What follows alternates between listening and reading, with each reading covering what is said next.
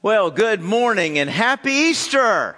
It's good to see all of you here today. We are, I, I guess, our third and fourth service uh, of seven services is going on right now, of course, here. And uh, we have two services out at Midlothian that are taking place this morning. And in all of this, folks, thousands of people, uh, already over 2,000 in just the three services, uh, all, thousands of people are going to be here this weekend. Why? For one reason. We believe. We believe that a man named Jesus is more than a man.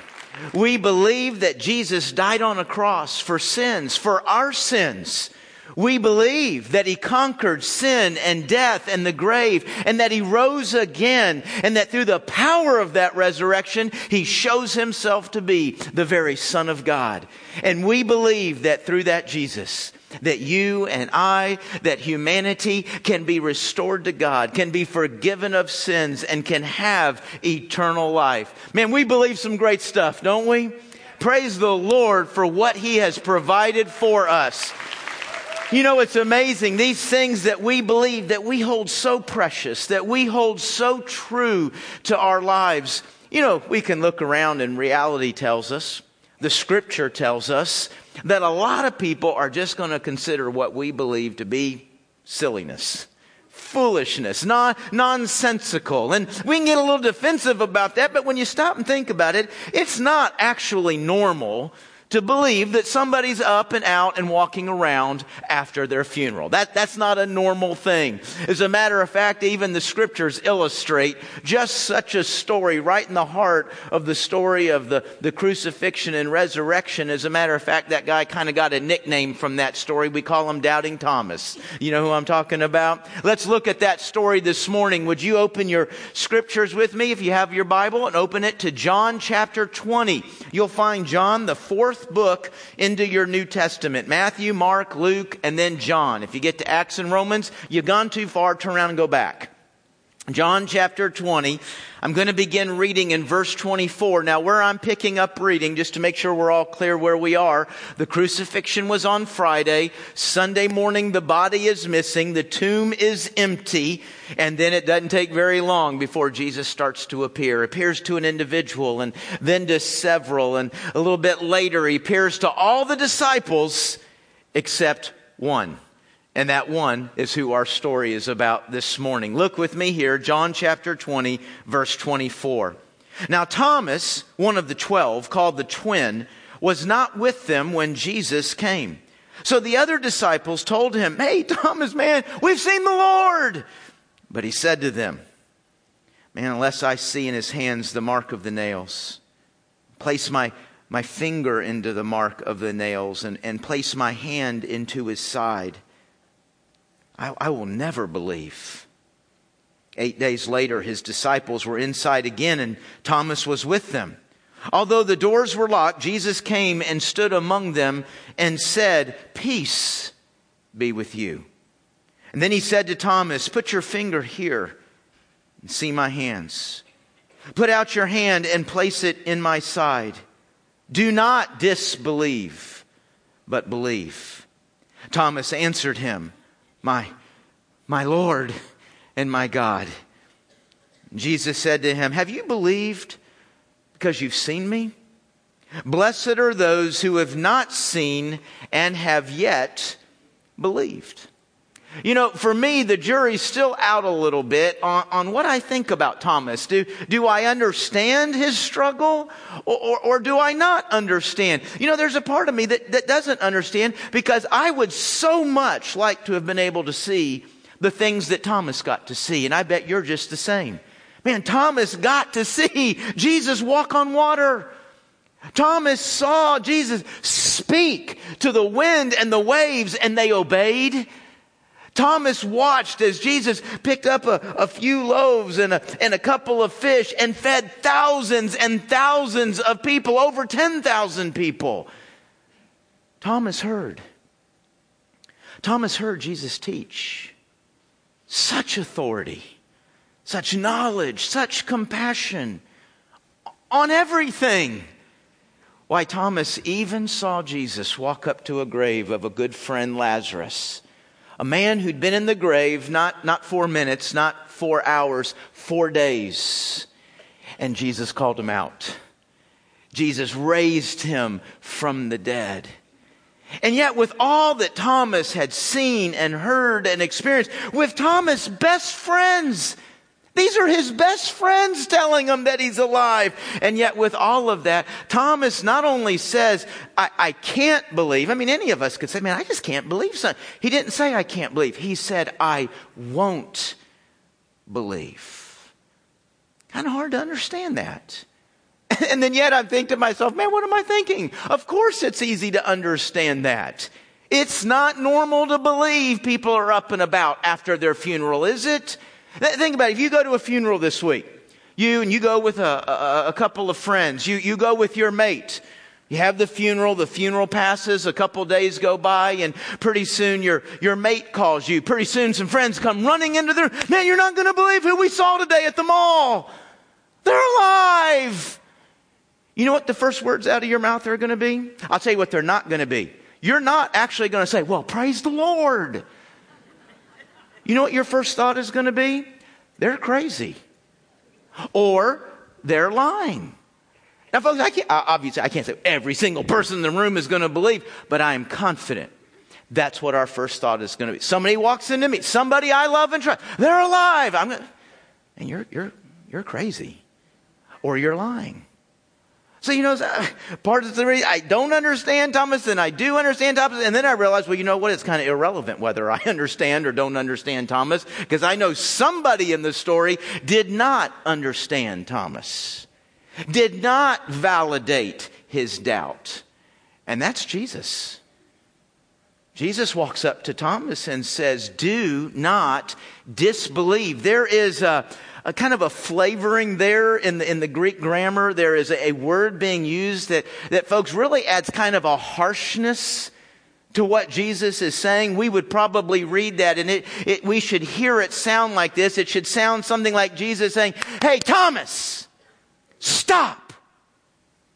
Stop your unbelief and belief. Folks, Jesus expects belief. And I've always read this next line and thought, how cool. Man, we get a blessing. When, Jesus says, hey, there's going to be a blessing for all those who, who don't see. Hey, that's you and me, right? I, I didn't see him walk on water. I didn't see him call Lazarus out of the tomb. I certainly didn't see Jesus resurrected and appearing. So when he says there's a blessing for those who haven't seen, that he's talking about me. He's talking about you. But then I realized, hey, wait a minute.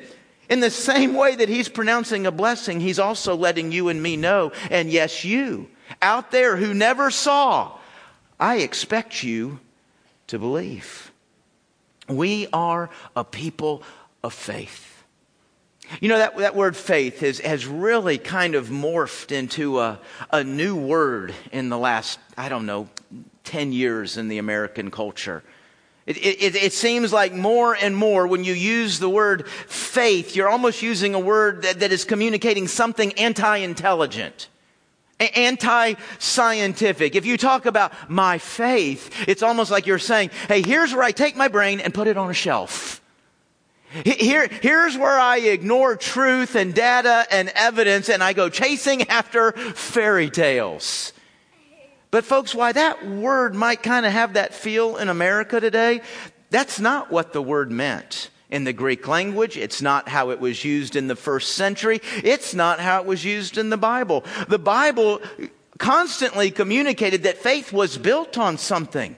Faith was built on truth. Faith was built on what was revealed. Faith was built on your experience. It never had the idea of disengaging your brain. As a matter of fact, don't we don't we know that? Think about something Jesus taught. A, a, guy walks up to Jesus and said, Man, a lot of commands in that book. What's the most important one? I think a lot of you know how Jesus answered that. Remember what he said here? He said, You shall love the Lord your God with all your heart, with all your soul, and with what? All your mind. Jesus says, Hey, God wants you to love him with your mind. Hey, folks, God made us with a brain. That was his idea.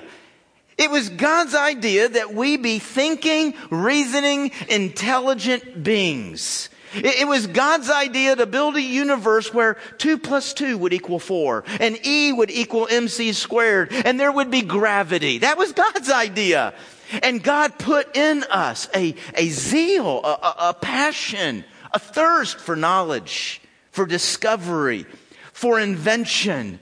So if God made everything like that, then why would he create a system where knowing him, worshiping him, and following him means we would disengage our brain? No, folks, we love God. We love God with our brain. So let me assure you, the faith that the Bible calls for, a faith in the Bible, a, a, a faith in Jesus, is not a faith that calls you to disengage your brain. It calls you to engage it. Because, folks, however you approach Scripture, you find logic, you find truth, you find accuracy. Approach it psychologically, approach it relationally. Approach it financially. Approach it historically. Approach it archaeologically. However you approach the scriptures, you find it absolutely accurate, absolutely true. Never, think about this, folks, never wrong. It never leads somebody to the wrong place, to the wrong way, to something that doesn't work. Never, not once. Always accurate. You can always trust it. You know, it's interesting. Sometimes we have to catch up to the Bible. You know, we opened up the, the Bible and we read stories about certain kings and events and uh, certain towns. And, and then as history continued to move forward, we lost a lot of those things. And so what happens is for centuries and centuries and centuries, history can't verify some of the things the Bible are saying. And of course, for some people out there, the Bible's not a source of truth. Anything the Bible says has to be verified somewhere else. And so we're going centuries, and man, there's no evidence of such a king. There's no evidence of, of such a town or an event. And then we come into the 18 and 1900s, and archaeology just explodes. I think a guy named Indiana Jones did that. I, I'm not sure. I saw a documentary or something like that. But folks, archaeology just booms and it's just finding new things and the science is getting better and the dates are getting better. And, and as that happens, guess what happens? We found that king. We found that town.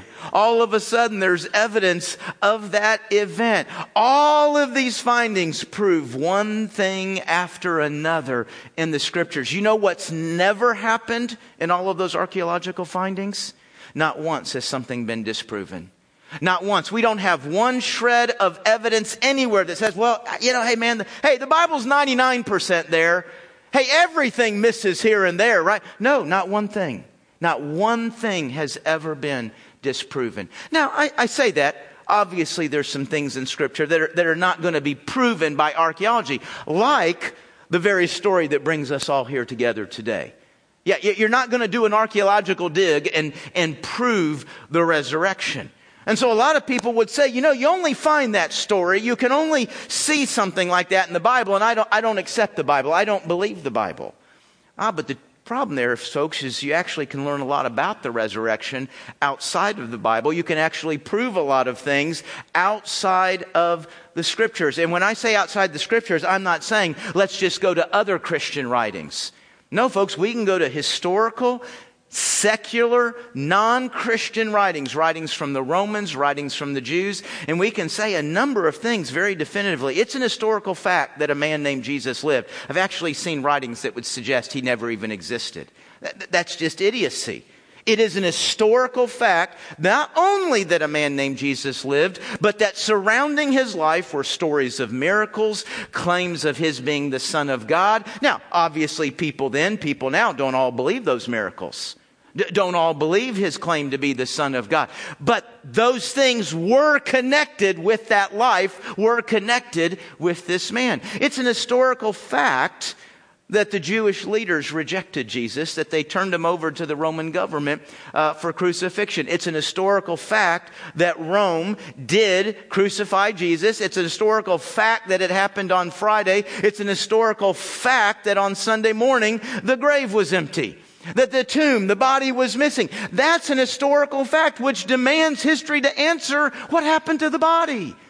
Now, obviously, there's more than one possibility that he was resurrected. I mean, obviously, people are going to come up with other ideas, even plausible ideas. Somebody stole the body. The Jews stole the body is an idea. The Romans stole the body. Grave robbers. Who can account for them? Of course, the most plausible idea the disciples stole the body. Would they not have the, the biggest reason to now they can run around tell this story? So we got these things. Some people say, oh, he didn't die.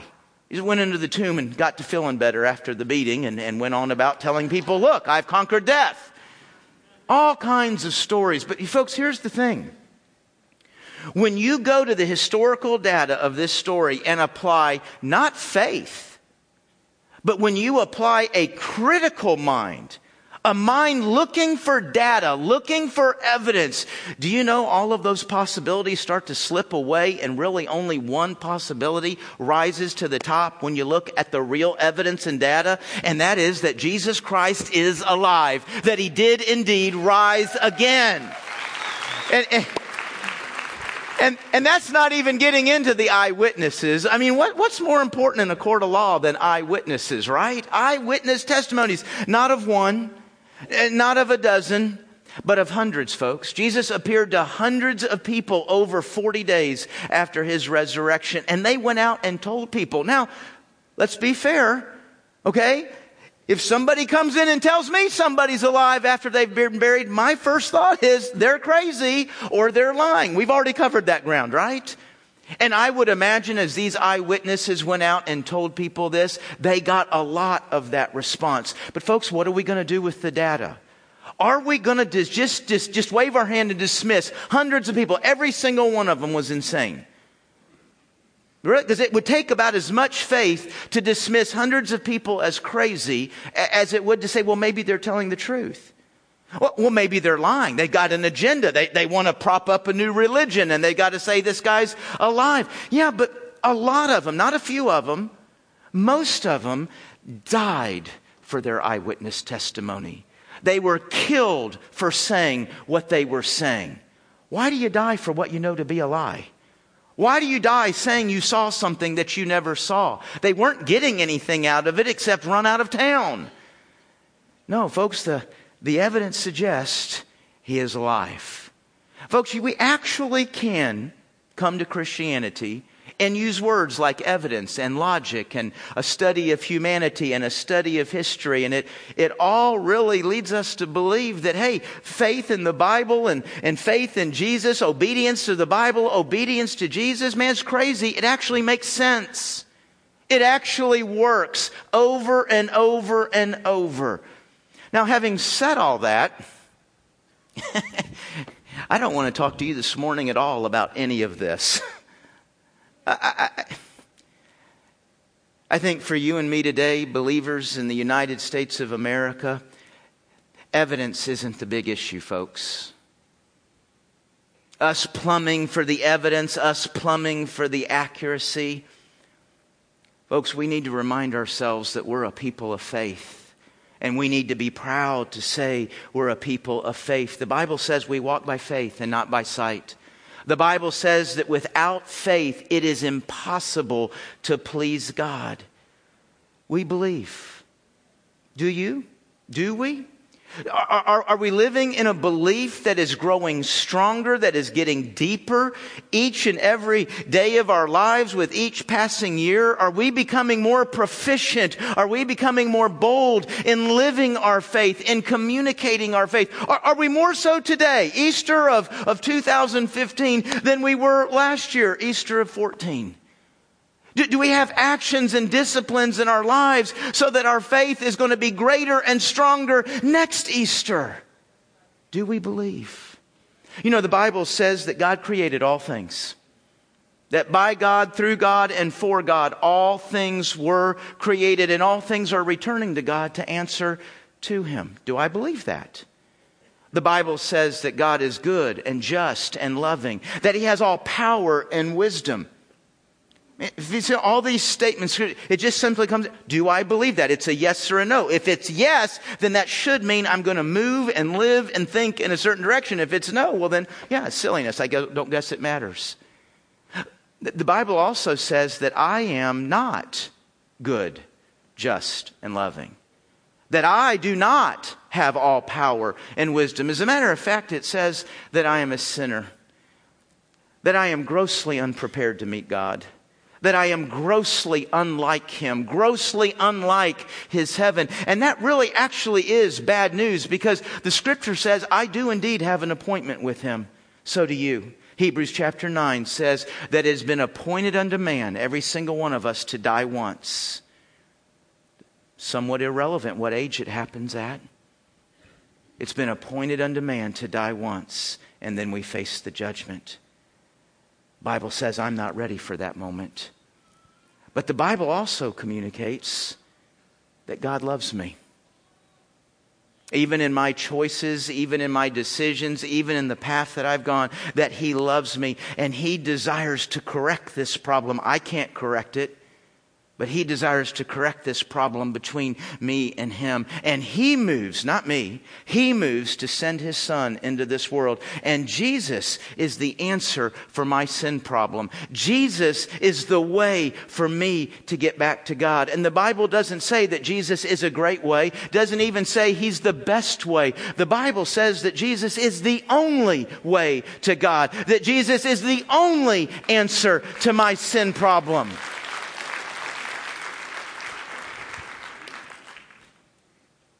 Do I believe that? Do I believe that?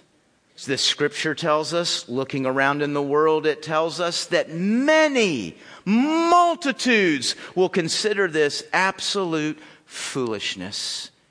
Of course, it also says that many will believe and center their lives around it. Both will have their future eternity shaped by it. 1 Corinthians chapter 1 verse 18 says that the word of the cross is foolishness to those who are perishing, but to those who are being saved, it is the power of God. John chapter 3, it says that whoever believes in the Son has eternal life. Whoever does not obey the Son shall not see life, but the wrath of God remains on him. Do you notice here, folks, how the word believes and the word obey are used almost interchangeably, synonymously? I think that's so important to recognize. Because I think we've all seen around us, there is a belief that is almost meaningless. I mean, um, when it says whoever believes, surely it's not talking about a meaningless belief, but there is a belief that says, oh, sure, I, yeah, I believe Jesus is Son of God, died on a cross, rose again. Sure, I believe that. It doesn't show up anywhere in my life. It doesn't affect my life, shape, direct, motivate my life. But, oh, but I, I believe. No, that, it's not what it says. It's a belief that is evidenced in obedience. It's an obedience that is driven and motivated by belief. Folks, I believe that the resurrection of Jesus Christ vaults him way out in front, way out in front of all the world religions, all of the ideas and philosophies of mankind. But I think even more important than that, the resurrection of Jesus Christ vaults him out in front of all the things and the people and the ideas that you and I run around chasing day after day, looking for happiness, worth, meaning, looking for a way to deal with our guilt, looking for a way to, to get to God, looking for a way to find fulfillment in life. I believe the resurrection of Jesus Christ demands our consideration. And upon that consideration, Jesus would say to you, and he says to me, Stop your unbelief and belief. Let's pray. Father, we have gathered here this morning on two different campuses over a whole weekend because we believe. So many of us in this room, right here, right now, we are believers. Our belief is real. It is genuine. God, I pray that it'll grow stronger. I pray that it'll grow deeper. I pray that, that we will become better at living and, and letting our lives being shaped by that belief. I pray that we become more bold and better, compassionate at communicating and sharing that belief with an unbelieving world. I pray our belief changes our lives as you designed and intended. Lord, I also pray for those in this room right here and right now who do not believe. I don't know who they are, Lord, but you do. You know and who in here, for whatever reasons, has not come to that place of a real and genuine belief that would result in eternal life, in you adopting them as your very own child, and them being forgiven of all their sins. Oh Lord, I pray that right here, right now, today, that you would do a, a work in their heart and in their life to bring them to the place of belief. God, I pray that they could join us in saying, We believe. We believe. It's in Jesus' name I pray. Amen.